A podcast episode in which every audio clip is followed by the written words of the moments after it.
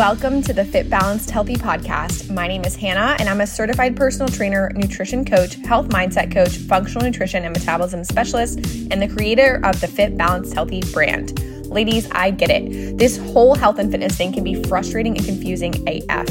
You've got a career, family, and a life that you love, but this piece of your life is one where you still feel stuck. That's exactly why I created Fit Balanced Healthy. I cut through the BS to help women improve their health, achieve their fitness goals, and find balance in both their bodies and lives. So if that sounds like what you need, you're in the right place. Let's dive in.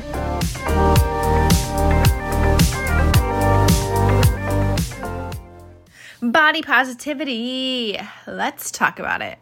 I hope y'all liked my singing. I am definitely not a singing superstar. But with all the songs that have been coming out around body positivity, I felt it was only appropriate. Welcome back to another episode of the Fit Balanced Healthy podcast. I'm your host, Hannah, and I'm so excited to be here again with you for episode number five where we are chatting about body positivity. Is it helpful or is it harmful? But as usual, before we dive into that, I'm going to take a moment to remind you that if you like what you're hearing so far in the Fit Balanced Healthy podcast, if you'd be so kind to leave a rating and review on Apple Podcasts or Spotify, wherever you're listening, reviews are the best way to help the podcast grow and reach more women.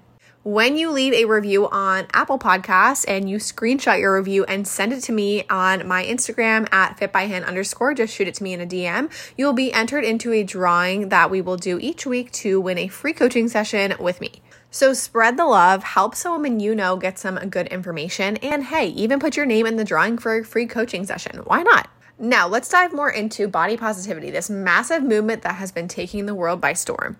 Truthfully, I think that there's a lot of good that can come from the body positivity movement. Of course, as usual, there are always two sides to things. There is the body positivity movement and those who are all in on it.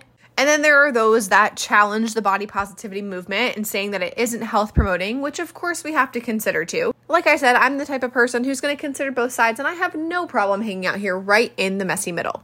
But when it comes down to it, what I truly believe is that we can love our bodies, yet also know and choose to make better choices to support our bodies without the intention of changing them, but knowing that may or may not happen as a result. Both can be true.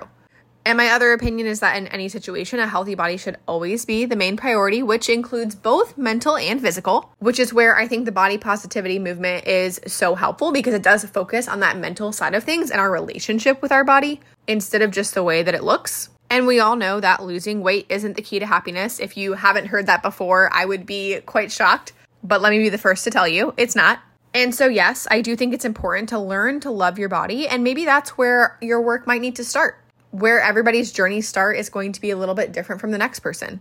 But here's the thing I think that body positivity can be rather invalidating for those who can't resonate because many of you can probably relate to this, but we all know we can't just snap our fingers and love our bodies overnight. Come on. We'd love to think that we can. The body positivity movement makes it feel like we should be able to. But no matter what anyone says, no matter what movement exists, we all know that the reality is we will have bad body image days where we don't feel our best in our bodies. And hey, I say that's okay. Let's normalize that. We're also going to have days where we feel so great in our bodies, and we should normalize that too. So there's two sides here. I personally feel that body positivity may be kind of a form of extremism just as much as body shaming and negativity is. We have to find a middle ground. With that being said, this is where I have much come to prefer the idea of body neutrality. If you haven't heard the term before, it's really brilliant. Not that that doesn't have its flaws too.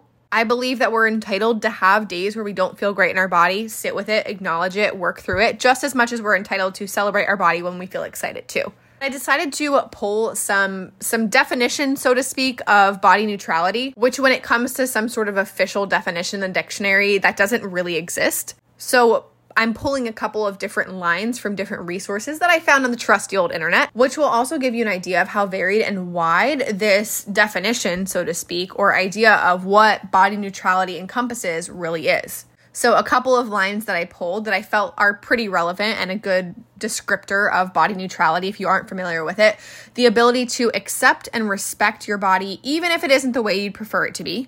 A middle of the road approach between body positivity and body negativity. It doesn't always involve loving your body, but is more about being accepting of it. And it turns the focus to not thinking about appearance at all, instead, just observing your body with no judgment. And I like a lot of these quote unquote definitions. Either way, I think it's not about trying to over normalize one side or the other, right?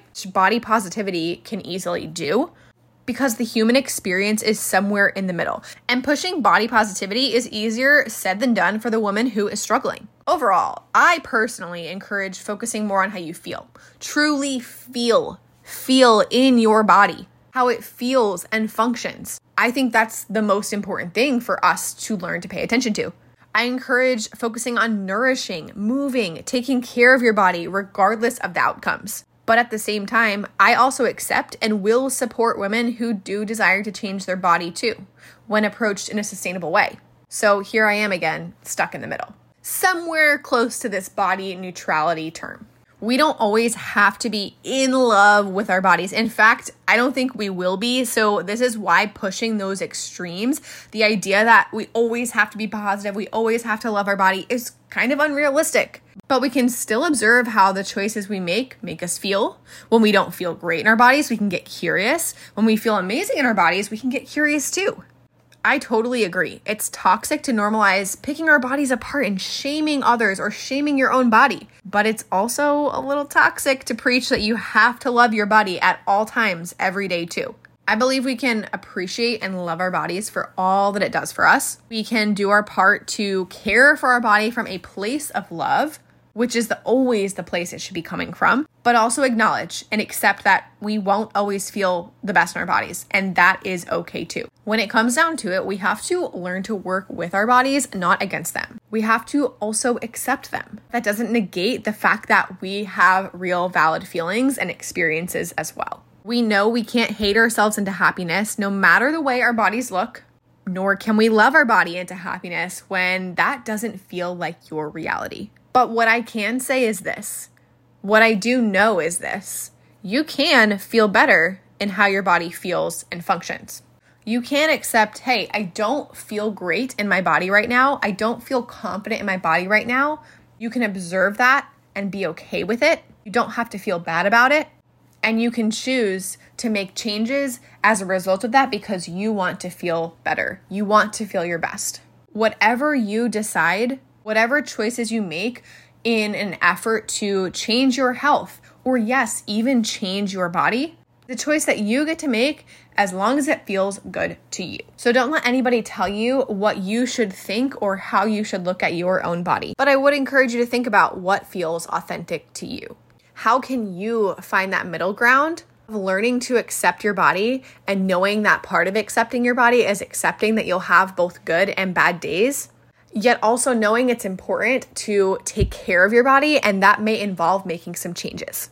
Regardless, I think it's so important for us to have this conversation. It's really easy to get wrapped up in what we see on social media, including big movements like the body positivity movement, which very much came out of a positive place. And for some, it's really helped the way that they look at and feel within their own bodies and lives. So I don't want to discount that. But I also want to validate the woman who doesn't really feel like that speaks to her and let you know that I do believe there is a middle ground to be found. Whether that's within the specifics of this body neutrality definition or a place that you find for yourself. It is important to assess and think about our relationship with our body and where the choices that we're making and the desires we have to change our body are coming from. Because at the end of the day, I really truly believe it should always come from a place of love Though that's not the reality of how many of us get started, including myself. But I've learned so much over the years. This is a conversation I wish I would have had sooner.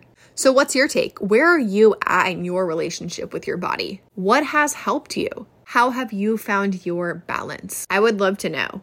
Because if there's anything I've found to be true, it's that having conversations with other women helps us feel like we're not alone. Regardless, I think it is important for us to start appreciating our bodies more, all that they've given us, all that they can do for us. And I think it's important for us to work on our negative self talk too. Ultimately, you have to find what's going to help you feel your best mentally and physically. That includes thinking about who you surround yourself with, the way that you talk to yourself, about yourself, and about others, the social media that you consume. I think finding a balanced, neutral perspective and appreciation for our body is challenging. It takes work and effort and time. So don't get discouraged if you aren't there overnight. And remember, no matter what, your feelings are valid. Sometimes just hearing that and knowing that is helpful too. Until next time. If you like what you're hearing on the Fit Balanced Healthy podcast, come join us on social media to soak up some more. You can find my personal page at fitbyhan underscore on Instagram and our team page at the.fbh.lifestyle on Instagram as well. You can also find us on TikTok at the.fbh.lifestyle. Thank you, thank you so much for being here, and I can't wait to talk with you again soon.